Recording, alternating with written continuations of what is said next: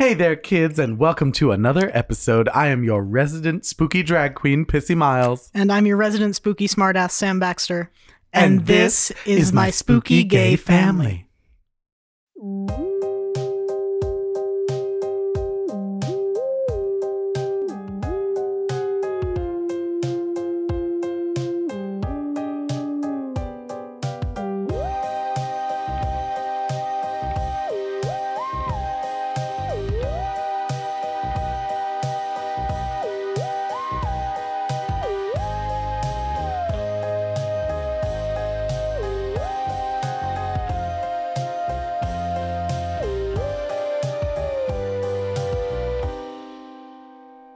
Hey, Sam.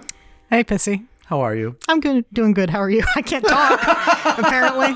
It's a good thing that this is an audio format. I know. To be fair, it's my fault. I threw you off. I didn't say Sam Baxter. I fucked up the whole situation. It's all your fault. I know. I really threw a wrench in it. How are you doing? I'm doing well. How are you? Oh, God. I'm imploding. I'm doing well. I'm very excited because... we just unwrapped a lot of gifts. Yes. From Colleen, from Cece, our wonderful, wonderful patron, who sent us literally an entire office for Glenn. Yeah. This is so freaking crazy. It's a desk, it's a laptop, a phone, a legal pad, because he is a lawyer, a little jar with like pencils and a ruler in it, glasses. Yes. And a framed miniature photo of Dr. Loomis, as well as the desk and chair. Yeah. And I was like... it's completely crazy. If you haven't seen this, go to our Instagram. We posted photos of it on Monday. It is the most insane thing. It is the most crazy. I gushed about it for like 20 minutes in the microsode, and I still am not over it. I'm like...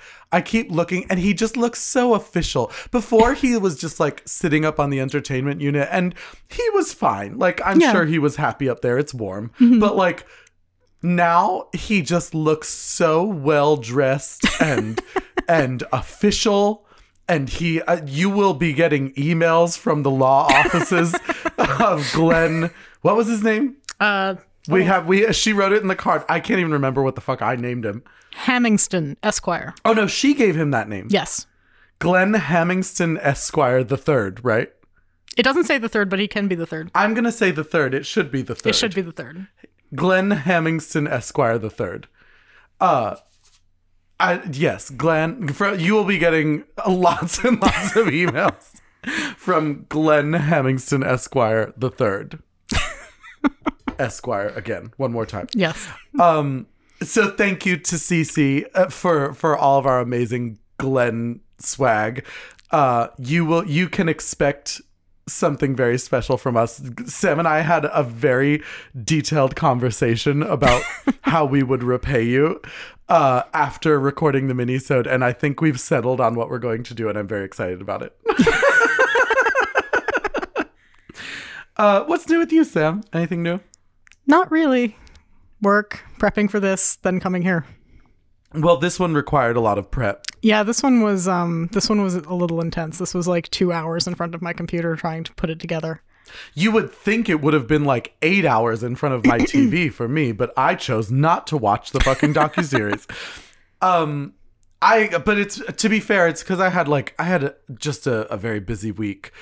I've been working again, which is really nice. I had a really great show at Pieces on Thursday. Mm-hmm. I do my weekly show at Pieces. It's called Pissy Live at the moment, at least. Who knows if I'll change it.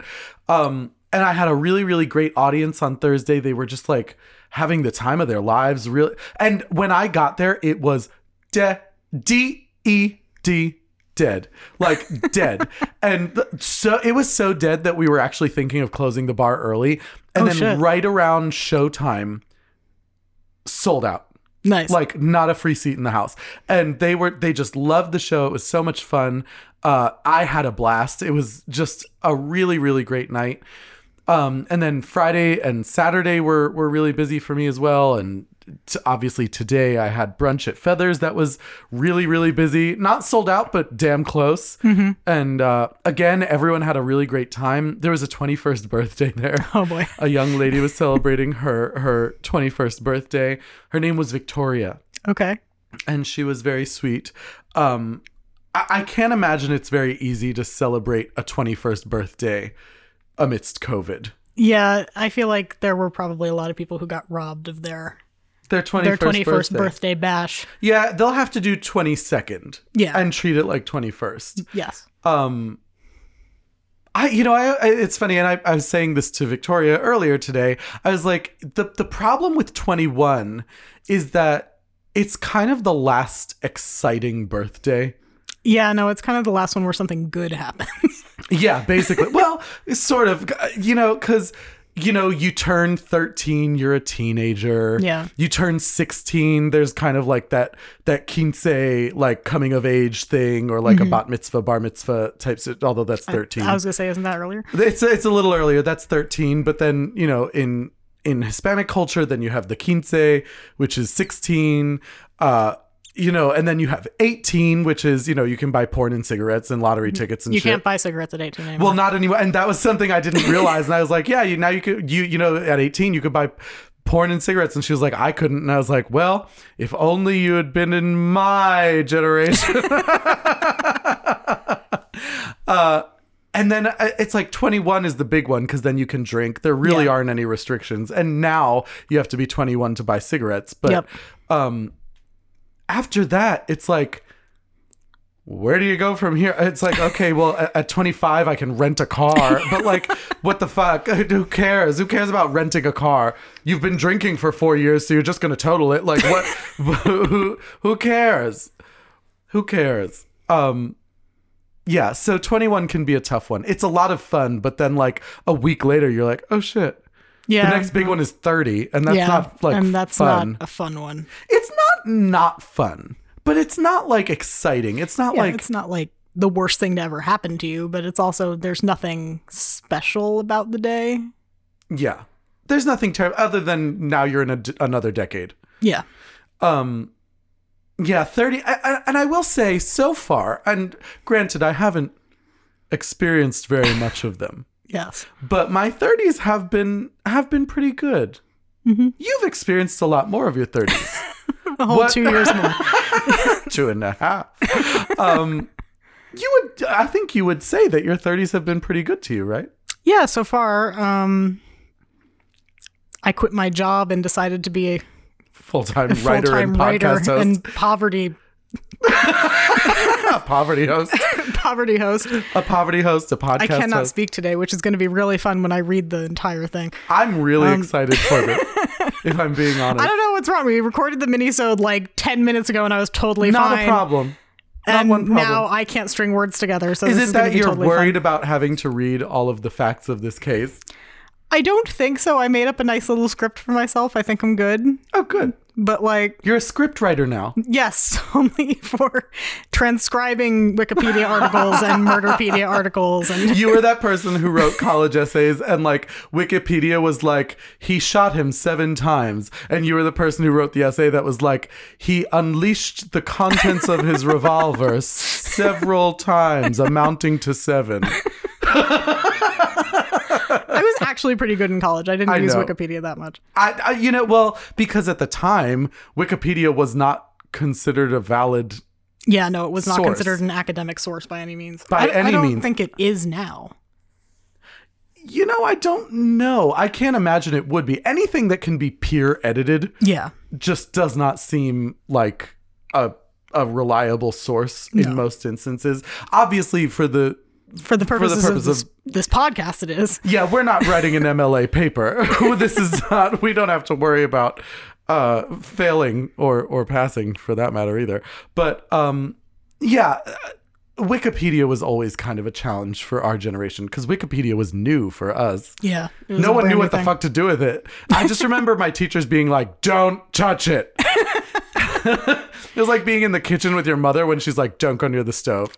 Like, that was how all of my English teachers felt about Wikipedia.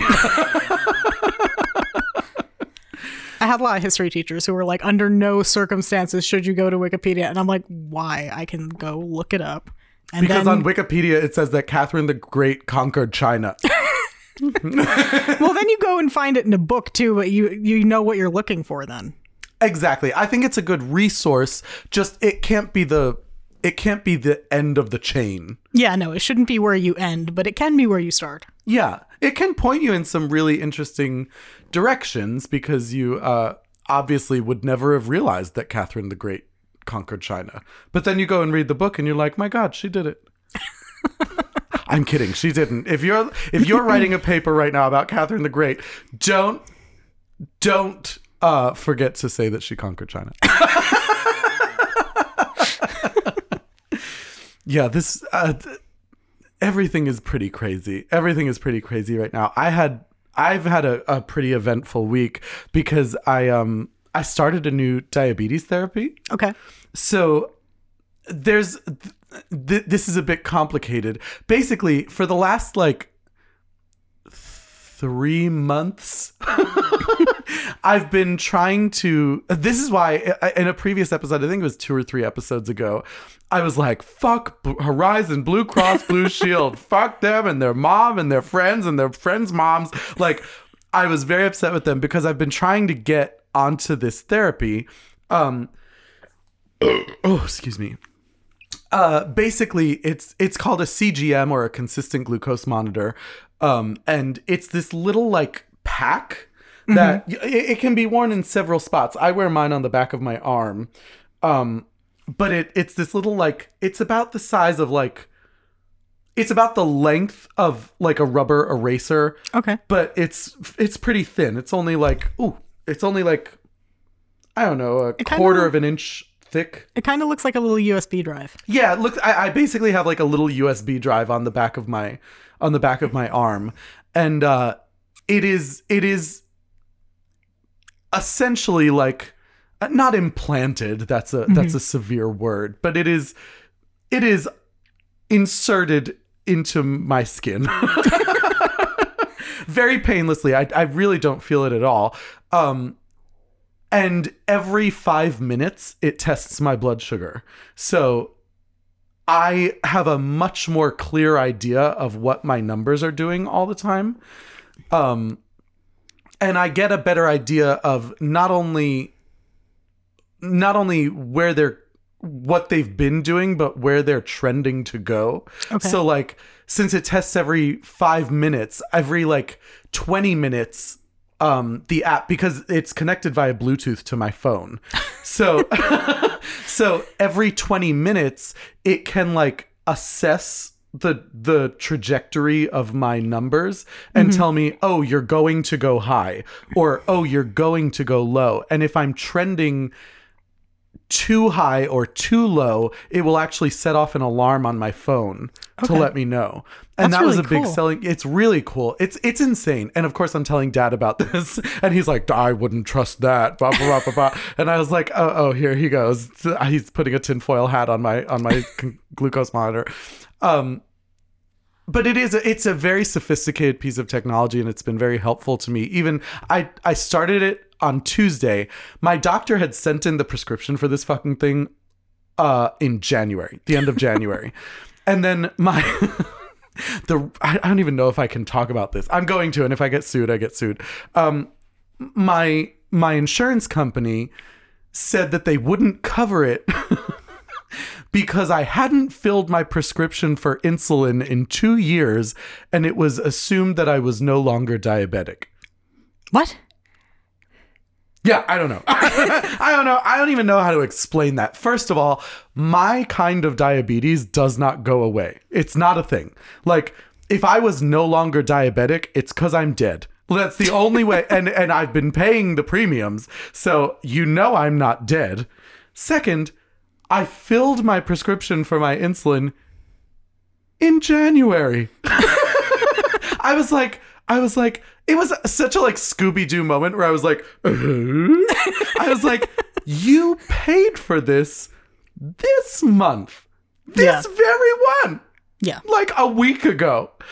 And so they rejected the claim. I had to go to my doctor and be like, you need to yell at these motherfuckers and make some heads roll. And so my doctor called them and was like, fixed it.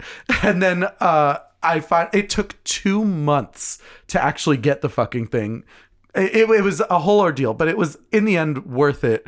And basically the trajectory that I'm on with all of this treatment is that I have been very opposed to wearing the pump, the insulin pump. Yeah. And this is different. This monitors my blood sugar. The insulin pump gives me my medication. But I was kind of convinced over the course of quarantine to give the pump a shot. Okay. So the reason I ended up doing this whole thing with it's called a Dexcom. That's the brand that I wear, the glucose monitor. The reason I did this thing with Dexcom is that I've been having a lot of severe lows. And so having the alarm that goes off on my phone lets me know I'm trending downwards before I have an extreme low. And since I've been wearing it, granted it's only a week, I haven't had any disorienting low blood sugars. Okay. Which is really great. And I also picked this specific glucose monitor because not only will it connect to my phone via Bluetooth, but the pump that my doctor is putting me on can also connect to the glucose monitor via Bluetooth. Mm-hmm. And basically, if my numbers are trending up, it will give me a fraction of my dosage to try to keep me down where my numbers are supposed to be. Okay. So it'll like automatically help to keep my numbers more balanced. Mm-hmm. And if I'm going low, if I'm trending low, if it gets to an extreme low where I'm, it's starting to become apparent that I'm going to have an extreme low, the pump will cease all delivery of the insulin. So I won't continue to go low. Okay. That makes a lot of sense. Yeah. It's called, I think it's called a closed, this is all very new to me, so forgive me. It's called a closed loop system, which essentially means that it's, for all intents and purposes, as close as you can get to having like an external pancreas. Okay. Yeah. I mean, is it big or is it? The pump is like, it's like that. Okay. And for those of you who can't see because this is a podcast, it's looks like a Post-it. Yeah, like kinda. It's a little more rectangular than that. Yeah. But it's very slim. It's only like, I think it's like 1/2 inch or 3/4 of an inch thick. Mm-hmm. And it's a little bit larger than the size of like a stack of the what's it called? This not circumference. The area of a pad of Post-its. Okay. I would say it's probably similar in size to like an iPhone 8. Okay. Ish. That's very specific. Yeah. Well, I have an iPhone 8. I know this. So it's similar. It's not exactly the same, but similar in size to an iPhone 8. And then I would, similar to the glucose monitor, I would always have a little like catheter in me. Okay. And it will always be kind of, it's attached via like a little rubber tube, and it's always like pumping insulin into me, hence the term pump. Okay. But I'm very excited about it. I basically am. I am essentially Jason X now. So you should be afraid, which by the way is on Netflix. Yes, you're welcome. Me the other day.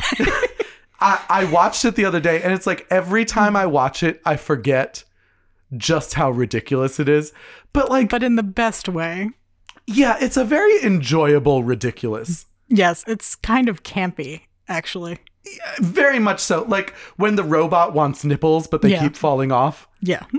And I'm like, this is ludicrous, and I love it. What was the one I was watching the other day that was really not... Oh, Jason Goes to Hell? Which one's the one where he's not Jason for a little bit? It's Jason Goes to Hell. Jason Goes to Hell. And I texted you and I told you, I was like, I'm watching Jason Goes to Hell and I don't know why. And I realized, I was like, oh, Kane Hodder plays one of the security guards that gets killed by Jason. Yep. And I was like, huh. I think he's the only Jason to have ever been killed by Jason. Yeah, I don't think that any of the others pulled that off. Good for you, Kane. Nailed it. I feel like almost like I don't want to say a kinship, but like a connection to Kane Hodder. I was like, yeah, you go, Kane. I like him. But we did not come here at all today to discuss Kane Hodder or Jason X, although you should all go watch it on Netflix because it's Jason X. It's ridiculous. It's just so much fun. Although Emily said she doesn't like it. I mean, there are a lot of people who didn't like it, and that's fair. That's it's all a fair fine. Criticism. It's one of those movies that, yeah, no, if you take it on its face, it's an absolutely terrible movie and no one should ever watch it. But like, if you have any kind of like nostalgia or affection for like camp ass horror movies, mm-hmm. This thing is golden. It definitely has like almost a sleepaway camp vibe. Yeah, no. But like 6 steps farther. Yeah, no, it's in on the joke. Oh, yeah. Which makes it a lot more fun. Guys, he just wanted his machete back. And you're like, oh, professor. Oh, no. And also it has, I think, one of my favorite kills in all of Friday the 13th. Is it the cryogenic freezing? Yes, it is the liquid nitrogen kill. Liquid nitrogen, that's what I meant. When he dunks her face in the liquid nitrogen and then slams it on the counter. And smashes it, yeah, that's the best thing. And it's like, especially because at that point, the smashing it on the counter is just for his own enjoyment. Yeah. Like, she's gone for all of she's already done. He froze her head in nitrogen, so it's like, well, she has long since passed. Yeah. Yeah, I definitely did enjoy that one. I kind of like the one where the girl gets sucked through the grate. Yeah, no, that one's good too. We should probably stop talking about this because we're going to do Jason X at some point. Like 10 years from now, we'll hit the final Friday the 13th and we'll get to talk about Jason X. We really only get like one Friday the 13th a year. Yeah, like one or two at a time, yeah. I know we have one coming later this year. But I believe it's in August. Yeah, it's like... It's like a while from now. It might be, if I'm not mistaken, during the 13 weeks of Halloween. I think it might. And I'm super excited about it because it's Friday the 13th, part 3 this time. And that's one of my favorite ones. Part 3 is really good. It really is. It's when Jason really starts to find his stride. Yeah, it's when Jason becomes Jason. Yeah. If nothing else, you get the hockey mask. Mm-hmm. Finally at last. And you like get 3D. His branding is finally done. His branding is done. He graduated from marketing school. Yeah. But anyway. You know, it's funny. I was listening to... I have in my car... in my car. On my phone, I have a Spotify playlist that's just 90s music. Mm-hmm. And I never realized it. I think people would be really shocked to find out the kind of music I listen to when I'm not in drag. But... I love like Bare Naked Ladies, Blues Traveler, Counting Crows, like those that style band from the 90s. And I was listening, and Blues Traveler has a song called But Anyway. Do they really? And I was like, this needs to be our podcast, like not theme song, because we have a wonderful theme song. We have a great theme song from Nate Walker, but this needs to be like our walk on stage music.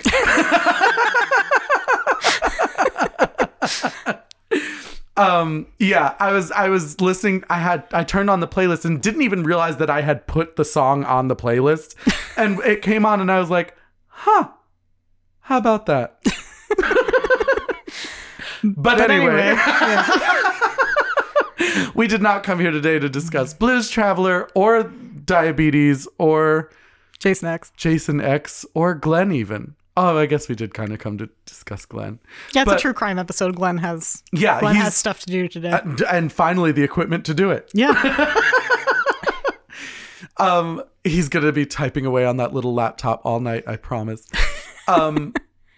Yes, today we are doing another true crime deep dive. Yep. Deep dive Ish, because there's just too much to the... Like, I can't even express how confused I got doing the research for this, and, like, I was reading somebody else's sum up of it. So, like... It's very complicated. Yeah, now watch. Everyone's going to listen to this and be like, what are you talking about? It's so straightforward. It's so straightforward and easy. I could literally have done this in my sleep. Yeah, this took me 2 hours to do today. So, you know, that whatever that says about me. I think, I mean, I personally feel that that is absolutely sufficient. I mean, I would certainly hope so. Considering I did none of it, you're like, yeah, since you didn't do anything. Yeah, since you didn't even watch Creepshow until I was here today.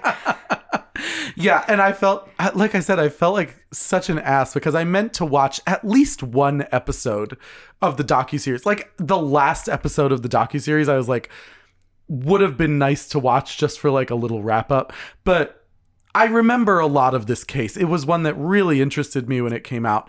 We are, of course, talking about the bomb collar bank heist, which was brought to, I think, most people's attention in the Netflix docuseries Evil Genius. Mm-hmm. And that came out a while back. That was like 4 years ago. 2018. Yeah. If I'm remembering correctly. Yeah, it was right around there. And so we're going to be discussing it in a lot of detail, or as much as we can today. And I won't eat up any more of your time. I'm going to let you get right into your 6-page. Oh, thank you. Your 6-page summary of the bomb collar bank heist. Okay. So basically this is what happened. On August 28th, 2003, a pizza delivery man named Brian Wells attempted to rob a PNC bank in Erie, Pennsylvania. He entered the bank with a custom shotgun that looked like a cane and a bomb locked around his neck. It was ridiculous. That shotgun, I was like, and everyone was like, it has to be fake. And then they pulled the trigger and like it went off and they were fired, like, yeah. Oh, fuck.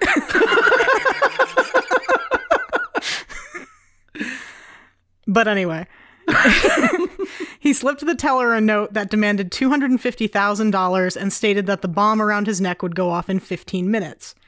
$8,702 were handed over because the teller couldn't get into the vault because you can't do that in 15 minutes. Yeah.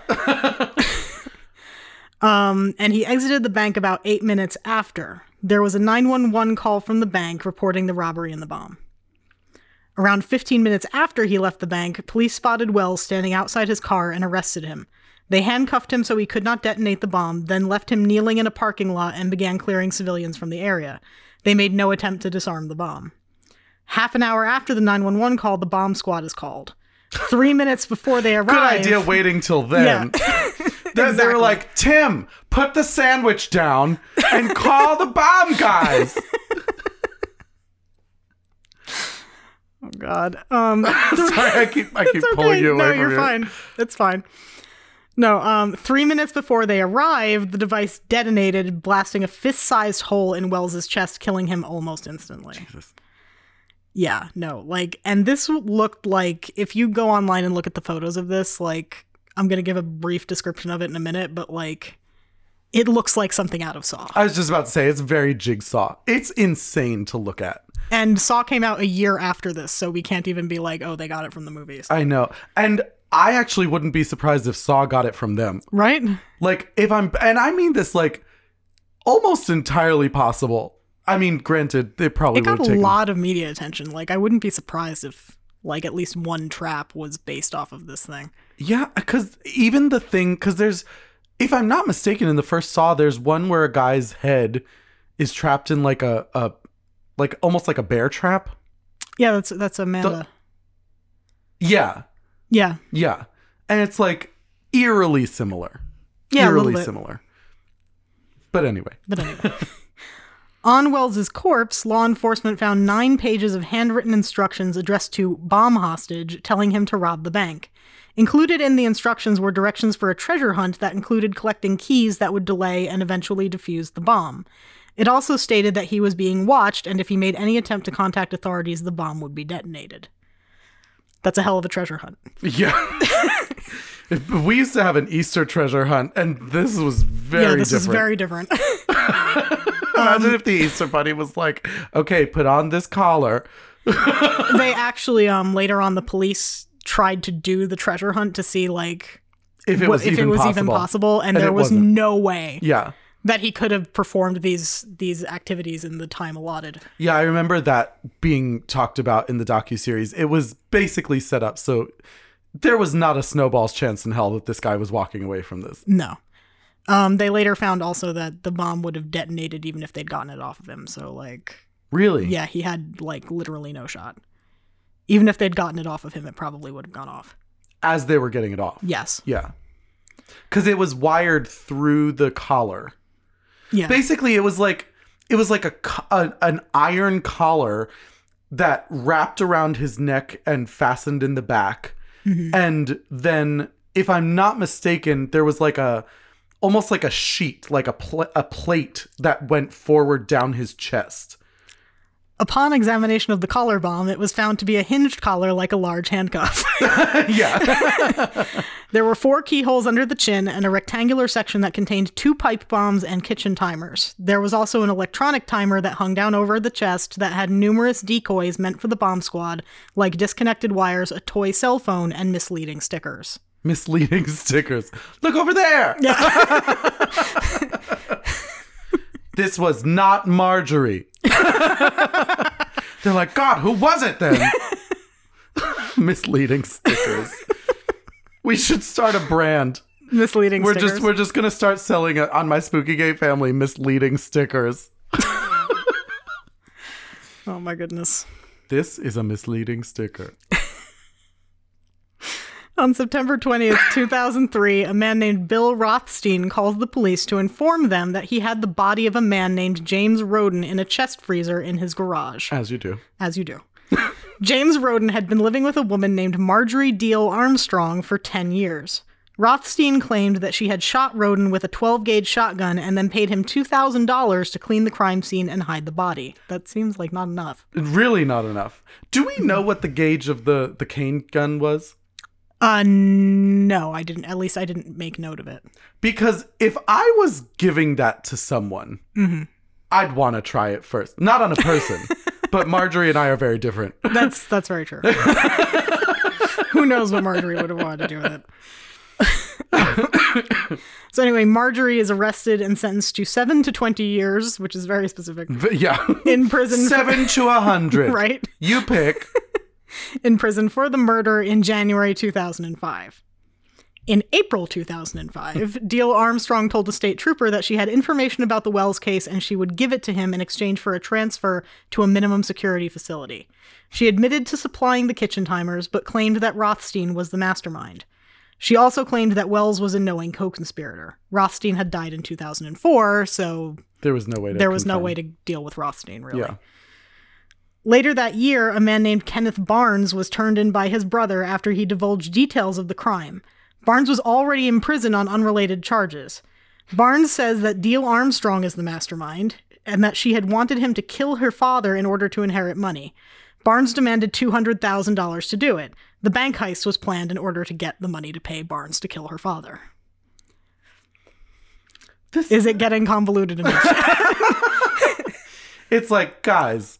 You gotta pick one crazy scheme and stick with it. You don't get to try a little bit of everything. Just a little bit of everything.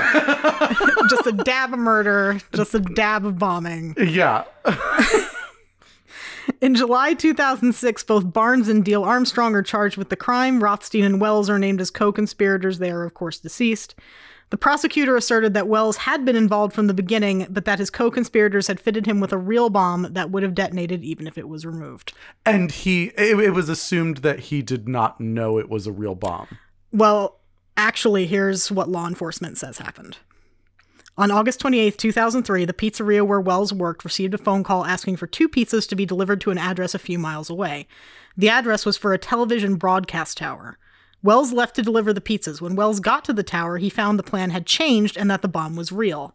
Mm-hmm. There was a struggle, and in interviews with a man named Floyd Stockton, he claimed to have put the bomb on Wells and fired a handgun into the air to secure his cooperation. There were also witness reports of a gunshot heard about that time. Stockton testified in exchange for immunity. So we've got one more person now. It's like, how many fucking people did that? Nobody, no, to this day, spoiler alert, still don't know exactly what the fuck happened. No. But apparently 800 people know. Yeah. Like literally the greater Erie area of We're Pennsylvania. We're all involved in this. Including Alaska Thunderfuck. Okay, we're almost done. According to an FBI affidavit, Wells was heard talking about the robbery a month earlier and was seen leaving Rothstein's house the day before the robbery. So that certainly supports the fact that he was in on it. Mm-hmm. Wells's family insists that Wells was jumped by strangers and had no involvement in the conspiracy at all. Okay. Yeah. On November 10th, 2010, Diehl-Armstrong is convicted of the following: armed bank robbery, conspiracy to commit armed bank robbery, and using a destructive device in a crime. All of this was despite her assertion that she was not mentally competent to stand trial. All of her appeals are denied, and she dies in prison. Mm-hmm. From breast cancer, From breast cancer at the age of 60, I believe. Oh, I thought it was like 68. It might be 68. It was somewhere. It was in her 60s, somewhere in her 60s. Yes, but that is generally what happened. Generally. Yes. Very generally. Because then you get into the business of the guy in the freezer and the fact that they were like hoarders and they went through Bill Rothstein's house and found like basically the plans for the bomb. Yeah. And apparently he was a shop teacher. Yeah, he was a shop teacher. And he was also, I read this on fucking Wikipedia. So forgive me, I can't remember what the fuck the name of it was. Oh Jesus, what did they fucking call it? I don't know. Basically he was part of this group. Oh, it was it says on Wikipedia, Rothstein was a handyman and part-time shop teacher and was part of a group called the Fractured Intellectuals, intelligent people who were not well-adjusted. Well, I mean, I guess there's something for self-diagnosis. I was like, what kind of Facebook group is like, description, not well-adjusted intellectuals? Like, This is a very self-aware group of people. Yeah, no, they really knew their own brand. Yeah, but props to them. Again, great marketing. So why don't we get into this fucking shit show? First of all, after all this occurred, you know, Netflix made. Well, I don't know if Netflix made it, but they certainly. Released the docuseries Evil Genius, where a lot of other details were kind of shown, including a weird prostitution link and a drug link. Yeah, apparently Barnes dealt crack, and one of his clients was a sex worker. Yeah. who later claimed that she had acted on behalf of Barnes in getting Wells to participate yeah. essentially. But the FBI doesn't think she's a credible witness. I don't know one way or the other. Yeah, there's kind of a strange amount of sexism in this case. Yeah. In like the strangest fucking ways. It's like, they're like, how can we make this weirder? Let's see if we can add sexism. And it's like, okay, so you have Marjorie going to prison when there are like 8 conspirators or something like that. Yeah, I mean, it's really just her and Barnes that end up charged and convicted. Meanwhile, Rothstein's got like blown up kitchen timers in his kitchen. Well, I mean, he was dead. Well, what? Not at the time of Marjorie's arrest. Well, she was arrested for James Roden. For some reason, Rothstein was not arrested. Yeah. For James Roden. I don't know why. Yeah, I can't really figure out how I had him in my chest freezer in my garage doesn't lead to an arrest. But Yeah, no. So he wasn't dead then, but he did die before she confessed to the Wells stuff. He died in 2004. But it was after the bombing. It was, yeah. Well after the bombing. Yes, it was about a year after the bombing. But then the funny thing is, people report, and you know, I'm kind of pulling things out of my memory on this one. If I'm not mistaken, there were a lot of reports of people seeing Marjorie at a gas station on the phone making calls that were somehow linked to the whole bombing situation. So there was eyewitness testimony as far as that linking her to this.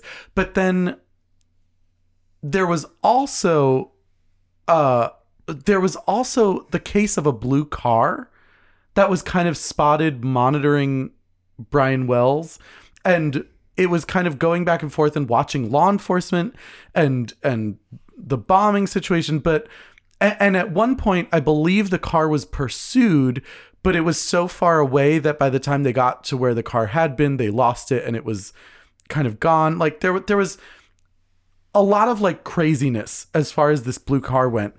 But then it turned out that Rothstein drove basically the car that was suspected. It was or a car very similar to the one that was suspected. And then later on, they found like plans for explosives and all kinds of other shit in his house.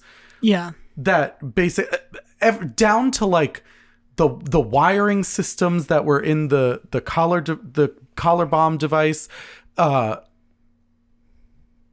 like linguistics, because there were weird things about the note, the way the note was phrased and things like that. And basically he was linked to that as well. It was like there was no reason that Rothstein should not have been linked to this.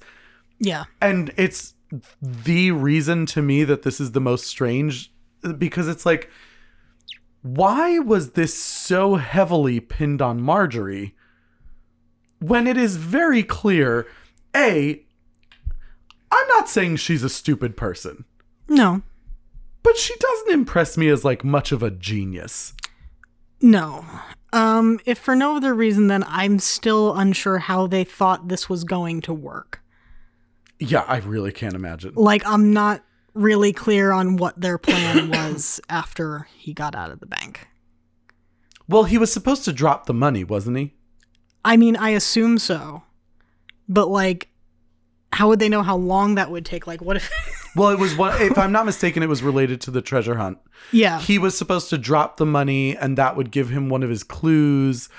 And there was a whole thing with the treasure hunt and the money. So they were basically trying to get the money. Yeah. And get rid of Wells. Yeah. Is essentially what it comes down to. Not that Wells knew that at the time, but I just based on the profile that we kind of are exposed to regarding Marjorie, mm-hmm. Like I said, I don't think she's an idiot, but no. I don't think she is capable of masterminding such a sophisticated plan, because though it is crazy, it is very sophisticated, particularly the technical elements of the bomb collar. No, there was no way that Marjorie designed the bomb collar. It appears to have been Rothstein almost exclusively, if not entirely exclusively. It was just, I remember it being such a bizarre story. And then you get into all the shit with Brian Wells that's like, he was in on it, he wasn't in on it, he worked for the pizza place, he was going on all these like weird meetings with Rothstein and Marjorie and these other people, and it was so convoluted. I think the thing about this case that makes me the most insane is, in a much different way, it reminds me a bit of The Staircase, where it's like, okay, this is just bizarre. Yeah, no, it is very strange. And we will never probably know the definitive answer of what happened. I mean, obviously we can make certain deductions. Yeah, that being said, now that most of the conspirators are dead, we're never going to get real answers. Yeah, and we're relying on third and fourth hand testimony. Yeah. That's like really not terribly credible. Not to kind of play into a stigma of sex workers, but we don't know anything about this woman. I have no idea how credible she would even be. But to be fair, I also don't really see what reason she would have for lying. That's kind of the thing, is like, I don't really know what she would have to gain by saying that. Unless there was some kind of deal that she had with another one of the conspirators to benefit from this somehow. Or if she was, although I can't imagine they would do something like this. If she had something to gain from the FBI or from the federal government for testifying. I mean, my understanding is that she claimed that on the documentary, but I don't think had come forward at the time of the trial. Well, no, yeah, she did not. She didn't testify in the trial, but she did come forward later, and it again, it becomes complicated because it's like, well, was she given a certain amount of money by Rothstein mm-hmm. to kind of throw people off the scent of the actual trail? Mm-hmm. We will probably never know because Rothstein's dead, and I doubt she's going to tell anybody. So it's just such a bizarre story. What do you think is the weirdest part of this case? It's hard to choose, frankly. I think the weirdest part is the treasure hunt ruse. I think because it just seems like such an odd, like, when you go on the assumption that Wells was in on it mm-hmm. and that this treasure hunt thing was an alibi for him. Yeah. Like, who the fuck comes up with that? It's like, I mean, I guess you, like, what fail-safe would you have? Because if you're trying to find... I think it's going to be very difficult to ask someone to be a bank robber, yeah. just in general. Yeah. And I'm sure that Marjorie and Rothstein didn't want to do it. And I'm pretty sure what's his name? Not Barnes. Wells. Barnes was incapable. So incapable in terms of acuity and... what's the word I'm looking for? Execution. I don't think Barnes was terribly capable of pulling something like this off, a successful bank heist. So in terms of having a fail safe, it's actually kind of ingenious because his assumption was, if and when I get caught, yeah, I will get off scot-free because I will say that I was being, what's the word I'm looking for? Provoked, coerced. Shit. I think coerced. Yeah. Is probably the best term for it. He gets off saying, I was being coerced. I thought I was, because at the time, if he did think it was a fake bomb, mm-hmm. and I personally think that he did, he has that kind of note in his back pocket that's like a get out of jail free card that's like, oh yeah. I was attacked because he said that he was assaulted and coerced by 3 black men, yeah, which in Erie, Pennsylvania goes a lot towards saying that he wasn't in on it when we know perfectly well that he probably was. Well, it's not it's not I'm saying that he wasn't. It's more just with a lie like that. Like, I can't imagine why his family still thinks he was innocent. Oh, I have no idea. And we'll get to that. But yeah, the reason I say it's kind of ingenious is that to someone like Wells, it's a fail safe. Because he's like, well, they'll be looking for these quote unquote three black guys. And I'll get off scot-free. I won't have any repercussions. Yeah. Although I think that he still would, if I'm being honest, but that's neither here nor there. But then from the standpoint of the other two main conspirators, they're getting rid of him with this like bullshit story. And it's like, they're getting rid of their witness. He thinks he's getting rid of his own plausibility. So it's like, it's an ingenious plan because it's manipulative to like the nth degree. He thinks he's manipulating the cops, but really in actuality, he's probably being manipulated into doing the bidding of two other really crazy fucking people. So it's like, it's kind of ingenious. Yeah, no, I'm not saying it wasn't smart. I'm just saying, like, I can't believe it worked. It worked. To some extent. At least to the extent that it was kind of supposed to, which was to give him a false sense of security. Mm-hmm. But I think that's why I don't think he's a patsy. I think he was a conspirator, but I think that's why it was necessary for him to be kind of a chump. It's the reason they went after someone who was clearly, I don't want to say desperate, but it's like he's an older pizza delivery guy who is not well off by any means. If I'm not mistaken, at the time, he still lived with his mother or cared for his mother, who was very close. Like, I'm pretty sure he lived with his mother. This guy was not...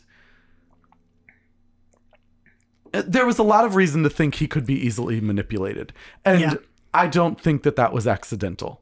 No, I don't think it was either, which actually lends some credibility to the sex worker's assertion that she found him for them.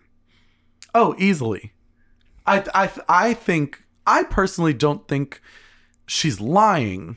I think she might be mistaken about a few things. Again, Marjorie and Rothstein are so manipulative. Mm-hmm. It's hard to know exactly what everyone really knew and what they thought they knew. Yeah. You know what I mean? And that's kind of why I describe this as being kind of similar to The Staircase, because it's like everybody's operating with a different set of information. You know what I mean? Yeah. We don't really know what everyone really knew. And without a set of facts, you can't know who was really in on it. But we'll never have a set of facts because there's really no way to attain them. You know, I think that honestly, the only way we would have gotten a complete picture of this is if Rothstein had been arrested and confessed.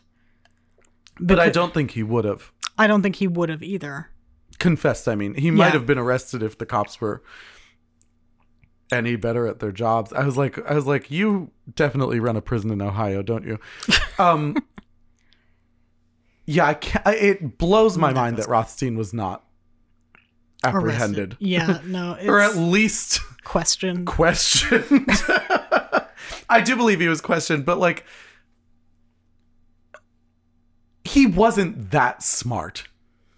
No. You know what I mean? I'm sure he was an intelligent person, but like... Anyone with half a brain can look at the situation and be like, I'm going to go ahead and say that Wells was not a genius, considering he walked around with a cane gun and a bomb strapped to his chest. Like, I'm going to go ahead and say he wasn't the mastermind here. Yeah. And again, I have a hard time believing that they actually thought that Marjorie was. I mean, Marjorie also had a lot of mental health problems. She did. Like, the mental illness defense that she mounted wasn't entirely without merit. It wasn't. She had actually killed before. Yes, she several had. Times. Yes. We've come to learn. But yeah, I didn't include any of the rap sheets for these people, but, like, they're impressive. Yeah. They really know how to put a list together. Yeah, Mr. Stockton, the guy who got off because he gave the cops information, had been arrested for sexually assaulting a disabled teenager. Yeah. Yeah, but this guy gets immunity because he's gonna because he's gonna admit to putting the fucking bomb on the guy, and like he just goes away, just fucks off. Yeah. And Marjorie had murdered an ex-boyfriend. He was laying on the couch, but she got off because she said it was self-defense. She presumably murdered the guy that was in the freezer. Yeah, we assume that she murdered James Roden. We assume, although I don't think, at the very least, that she did it alone. No, it kind of seems like Rothstein might have had something to do with that, apart from cleaning up the crime scene and putting the body in his freezer. Yeah, that seems a bit suspicious to me. For $2,000. Yeah. And again, then we get into this weird territory where it's like, well, and then when you look at the way that Rothstein was involved in all this, do you think Marjorie was kind of a patsy too? I don't know. I think that it might...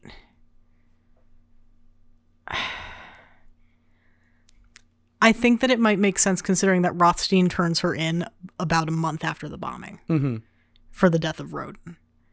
So it's one of those things where I'm thinking he probably was hoping that she would spill the beans and she would get charged. But, I mean, who can foresee dying a year later? So it's one of those things that, like, she could have been. Mm. But it seems like a big risk to take. It is a big risk. I will say here are the things that are kind of going through my mind as I'm thinking about it. I know that he wasn't romantically linked to her, but it is kind of insinuated in the docuseries that he had romantic feelings for her, at least at some point. Yeah. Also, I think someone as intelligent, however maladjusted as Rothstein, would be able to pick up on the fact that Marjorie is a really great goat. Yeah. You know what I mean? And so I think Rothstein had a number of different outs that he just didn't tell people about. And I think one of them worked. Mm. The problem is it kind of goes all the way to the top, so to speak. It's like... And here comes Glenn. Literally, Glenn is like... It goes all the way to the top in that Marjorie had Wells as a failsafe. Yeah. And I think to a certain extent, Rothstein had Marjorie as a failsafe. Yeah. Because it was like, here's this crazy woman who has been suspected of murder several times. Yeah. Who is now linked to this case. She has a history of mental health issues. She has a history of conspiracy. She, you know, and then we get into the shit with the dad, and it's like, well, this is all linked to her because she has the most to gain from it. But I don't think Rothstein is an idiot. And I think that if I had to guess, I think he had hoped that he was smarter than everybody, that the original plan would work. Yeah. That it would literally be, they trick Wells into executing this, they run away with the money, and Wells goes to prison. Mm-hmm. But I don't think he was dumb enough to not have a failsafe for his failsafe. And I personally believe that Marjorie was probably that. I mean, that's fair. I think it's just the second she starts talking, like she names Rothstein as the mastermind.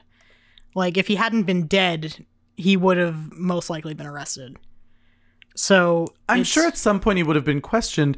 But one of the things that they talk about a lot about him in the docuseries is that he was very much a narcissist. Yeah. I think he very much thought he was smarter than everybody. Mm-hmm.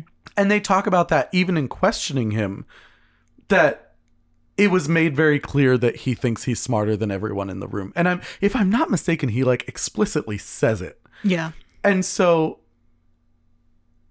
I think he had a plan to pin everything on Marjorie if he needed to. Mm-hmm. I don't think we saw the whole plan, but I think we saw the beginnings of it in him sacrificing her to get himself out. Yeah, that's fair. You know what I mean? When he gave her up for the murder of what's his name in the freezer, he knew that she had the history of her ex-boyfriend that she had shot to death. And it would be a lot easier to convince people that she was a serial killer than it would be to convince... than it would be for her to convince everyone that he had talked her into things. Yeah. You know what I mean? Yeah. Again, this is all speculative. This is alleged. You're going to get an email from... from Glenn explaining just how alleged all of this is. But the point is that I think he was smart enough to have covered his bases. I don't know if he was smart enough to actually get away with it, but I think he had the bases covered. No, that's fair. I mean, he does seem to have covered his tracks pretty well. Yeah. If we go back to Brian Wells, again, this guy, I think, really did not know what he was getting himself into. But I do think he did get into it willingly. His family really insists that he did not know what he had, or have any involvement in the actual planning or execution of this, that he was literally kidnapped and forced to do this and was just the victim of violence. Yeah. I don't know how to discuss this because it's like, it really feels a bit like they're burying their heads in the sand. Yeah. In my opinion. I think that there's more than enough evidence to suggest that he was in on it. If nothing else, seeing him at Rothstein's house the day before, it's like, come on. Yeah. It feels a bit, it's like, guys, I feel bad for them because nobody wants to believe that someone that they love, A, would even take part in something like this, but B, who was the victim of such a violent death. Yeah. I don't think anyone wants to believe that they would take part in that. Yeah. You know what I mean? So I feel bad for them, but there is a part of me that wants to like shake them. I'm like, guys, I get where you're coming from, but you got to meet me halfway on this one. Glenn is already drafting the defense to the cease and desist letter. I don't think it would be a cease and desist. This is purely my opinion, and it kind of comes with a grain of salt. Take it with a grain of salt. But like I said, I really do. I have a lot of sympathy for them because, like I said, it can't be easy to cope with something like this. Like, could you imagine if Sarah did something like that? No, I couldn't handle that, especially like. It would have had to be so traumatizing to watch that scene play out on television with someone that you love in the middle of it. And it does happen live on television. Yes. He is, I'm going to say, murdered. Yeah. Live on television. And by the way, it was shown in the docuseries. So yeah. Be forewarned. Content warning. Yeah. Be forewarned. You will literally watch someone die if you watch the series. Did you have a problem with that? I kind of did. Mm-hmm. I had kind of a hard time with the fact that they showed that. Yeah, it's a lot to swallow. Well, it's just like, I mean, you said content warning as kind of a joke, but it's one of those things. It wasn't a joke. Okay. I was actually being very, very serious when I said content warning. You will watch someone die if you watch this. I kind of would have appreciated that from the filmmakers at some point. It definitely could have used a warning. Yeah, like, hey, about 10 seconds of this film is kind of a snuff film, just so you're aware. Yeah, And I understand why they included it because it is really fucking shocking. It is. And I think they were probably playing at the idea of this is what happened to people when they were watching this on TV, and they were like, oh my God, that guy's sitting there with a bomb strapped to his... Yeah. Oh my God. Yeah. You know what I mean? Yeah. And I'm sure that they were trying to evoke some of that emotion. I don't know how necessary it was other than to... Because there's a couple of things that are kind of hinted at along the way in this docuseries. One of them is that he seems oddly calm through the whole thing.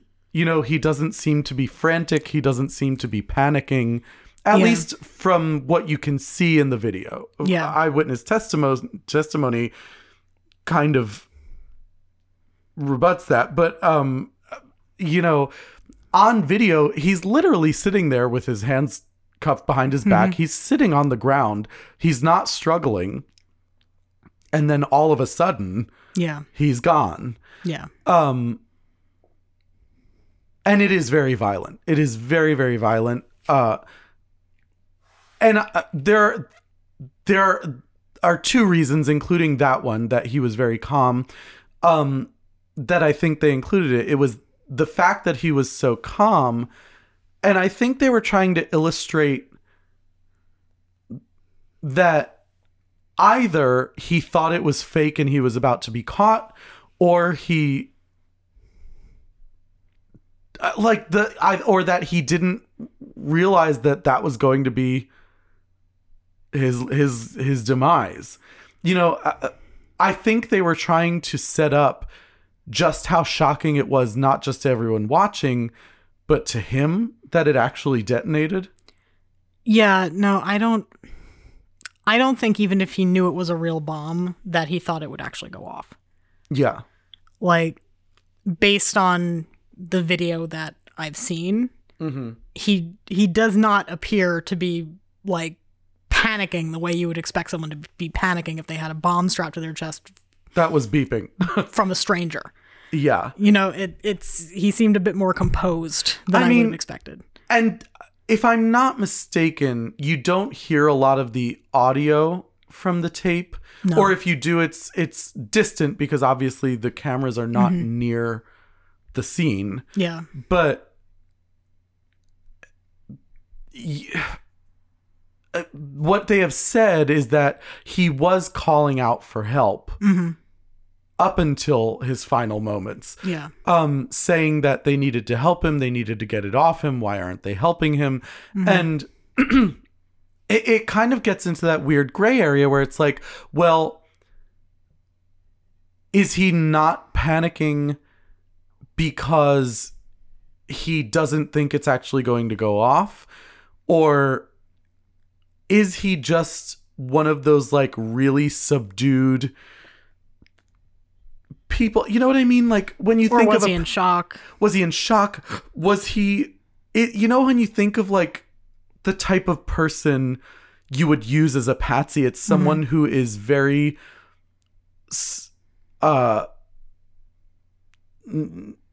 not dominant, you know? Very passive, very... kind of, like, not really... allowing themselves to make a scene, even when you're in the middle, like when you know you're in the middle of a scene, you're trying to maintain some kind of, you know, staying out of view. Like you're really trying not to draw a lot of attention. And it's hard to say what I think was actually going through his brain at the time. I really don't know. Yeah, no, I have no idea. Like, watching it knowing what's going to happen is kind of heartbreaking. Yeah. Like, and even if he was involved in the bank heist, which I think he was. I do, yeah. Like, the fact that no one was charged with murder for this is kind shocking. Of beyond me. It's, like, frankly bizarre. Yeah. Because, like, clearly he didn't agree to be killed, so... like... Yeah, I think you'd have a hard time finding the person who would volunteer for that job. yeah, in some ways I feel bad for him, although, I mean, he was possibly knowingly participating in a plot that could have harmed other people. So it's like, well, I really struggle to see. I struggle to figure out how badly I feel for him. Obviously, mm-hmm. I would never want what happened to him to happen to him. Yeah. But then there's a part of me that's like, but he probably should have been in prison. Like, that's dangerous. If you knowingly walked into a public place with what you thought even possibly could have been a real bomb around your neck. Yeah. It's reckless. It's dangerous. And it stems from his, in my opinion, obvious conspiracy to participate in this. You know what I mean? Yeah. So it's like, I don't think he's by any means innocent, but I think you'd have a hard time finding anyone who said he got what he deserved. Yeah, no, I really can't think of anyone who I would, like, wish that death upon. Like, very few people, and like, I wouldn't name them publicly.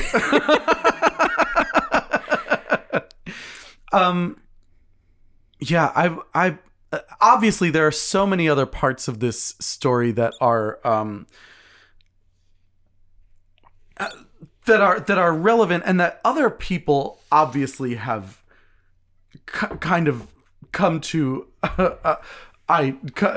they've come to their own conclusions about. I don't know. This whole thing really troubles me. It really troubles me. This whole story, especially because so much of it, in a strange way, one of the things that pissed me off the most watching this was watching so much of it get pinned on Marjorie. Really? Yes, but not because I sympathize with Marjorie. Yeah. It's more that, like, there's this weird thing that happens, I think, in the justice system where it's like women are kind of seen as these, like, wallflowers, these blushing, demure, couldn't possibly do anything that complicated people, mm-hmm. until something really complicated happens, and then they're a Black Widow, they're a you know, an evil genius, so to speak. Well, even in the docuseries, like, one of the things they say in the beginning is that, like, you know, men would do anything for her. It's like, I have a hard time fucking believing that. Like, I don't care how hot she was. Like, yeah, I have a hard fucking time believing that men would do anything for her. For her, yeah. And you're talking about murder, you're talking about crime, you're talking about robbery, you're talking about, like, fraud, like, all this shit. And it's like, I'm sure that there are people out there who would do this for the right pussy, but, like, all of it? Would yeah. you do all of it? Yeah. For the right pussy or for any sex? Like, mm-hmm. this is a lot. Yeah. And a lot for one lifetime. I'm sure that she was involved heavily in the crimes she was accused of. But the fact of the matter is, in my opinion, in this particular case, I think a lot of shit got kind of pinned to her in a very strange way. It's like, yes, she's very responsible for what happened, but I don't... It's made clear that she wasn't even capable of building the device. So it's like... Do you think it was because it got so much media attention and Rothstein was already dead? Like, they had to pin it on somebody and she was, like, the most culpable person that they could find? You know, I really struggle with things like this because my first instinct is to say that's absolutely fucking ridiculous. Because any reasonable person would think, like... It doesn't matter if someone's alive or dead. If you can prove they did something, then they fucking did it. Yeah. You know what I mean?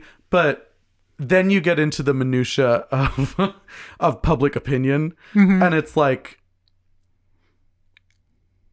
you watch The Staircase and you see what public opinion consists of. And yeah, I wonder why Marjorie wasn't offered an Alfred play. Yeah. You see what a jury can think or what the public can think. People come to bizarre conclusions and they have bizarre reasoning, and it is very, very rarely motivated by facts or reason. And so as much as I'd like to say I don't think that has a lot to do with it, it certainly could, although I think you'd have a hard time convincing me that sexism wasn't also a part of it. Oh, no, I don't think that it was entirely that, but I do think it was a component.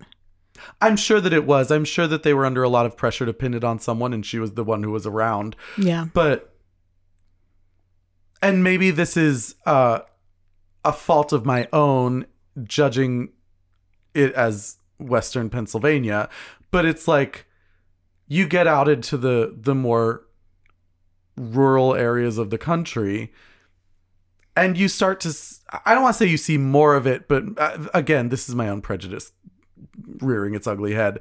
I always think like, oh, well, of course they're going to think no woman could ever do this until they think a woman did it and then she's evil. You know what I mean? Yeah. And I could absolutely be wrong. Again, I'm fully admitting that this is probably prejudice or at the very least bias. But it really bothered me in a strange way. It really bothered me that she was treated as this quote unquote evil genius when it's almost demonstrably clear that she couldn't have been. No, if nothing else, like how can you be the mastermind of something when it's clear that you probably wouldn't even be able to design the main components of it. And Rothstein had engineered the cane gun. Yeah. It was clear they had found like the plans to engineer it and engineered the bomb collar. Yeah. And it's like, Are you reading a different book from me? Like, yeah, she just happened to find a guy who could do that. And was apparently not culpable for it. Like, yeah, the whole thing just is bizarre to me. It really is truly bizarre. And again, I am not defending Marjorie. I think she's just as evil as anybody else in this plot. I just don't think she bears the responsibility of having to take the most blame for it. No, I think that's fair. I'm kind of with you that I feel like Rothstein was certainly more heavily involved than the prosecution would have you believe. Yeah, they kind of paint him as like a patsy. Meanwhile, the cops are like, he's fucking with us in the interrogation. Yeah. You know what I mean? Yeah. And it's like, but I don't understand how you could feel that way and still pin so much of it on her. I don't know. The whole thing is bizarre. But that is essentially the bomb collar bank heist. If you would like to learn more about this in a lot more detail, you definitely should watch Evil Genius. It is currently streaming on Netflix. And this is your warning ahead of time. More than once, but particularly in the first, I would say about 10 minutes, 5 to 10 minutes of the series, you do witness actual fatal violence. So be forewarned, if you're going to consume it, that is something that you should be aware of. It is shown more than once, so you should be aware of that. If I'm not mistaken, I can't remember though. I don't think they show any close-ups of his remains. No, I don't recall them doing that. I know that you see articles of his clothing and close-ups of the pieces of the bomb collar. Yeah, you see like and the shrapnel. The shrapnel and the kitchen timer and things like that. I don't believe you see any like autopsy photos. I can't say 100% that I know that though. I don't recall having seen them. I think they might show the autopsy chart. I'm sure that they do. Yeah. Because it's very relevant to the case. But that said, have a watch if you haven't. And if you have, please let us know your thoughts on the case. Let us know what you think of Brian Wells' involvement, Rothstein's involvement, and just what you think about Crazy Marjorie. Because she is Coco for cuckoo poops. She is absolutely bonkers, or was. She's dead now. But let us know what you think. We're always happy to hear your thoughts. And please, please, please send us your stories. If you have ghost stories and cryptid stories, please send them to us because we are always happy to hear them. We have a new mini microsode coming out on Monday. We are doing the season finale of season 1 of Creepshow, and you can check it out at patreon.com/myspooky gay family. And we will also be back next week with another mini biggie-sode. Right here, wherever you're listening. So until then, stay spoopy and remember. Who told you that? Who do you think? Barnes? Yeah. When are you going to learn that Barnes was making up shit? Why do you want to whitewash Brian Wells? That's what I want to know. First of all, he was a co-conspirator, and when you're a co-conspirator, they can't be a death penalty case anyway, and he was a co-conspirator. I don't know why you want to believe these goddamn asshole losers, here. And you don't want to believe me. Listen. I was never in their fucking category, period. I am not some evil genius who was greedy and wanted some guy that looks retarded to rob a bank from me. I didn't even know this guy, and you're an asshole if you think otherwise. This guy was innocent, and you guys wanted to avoid the death penalty. I know this. First of all, you are totally wrong. I am not you guys. And if you say otherwise about anything in the movie, I will sue your fucking balls off. I didn't have anything to do with the goddamn crime. My Spooky Gay Family features music by Nate Walker, artwork by David Alon, and this episode contains clips from Evil Genius, distributed by Netflix 2018. Please subscribe on iTunes, leave us a nice message, and follow us on Facebook, Instagram, Twitter, and Patreon. My Spooky Gay Family is a product of Barbara Duel Productions.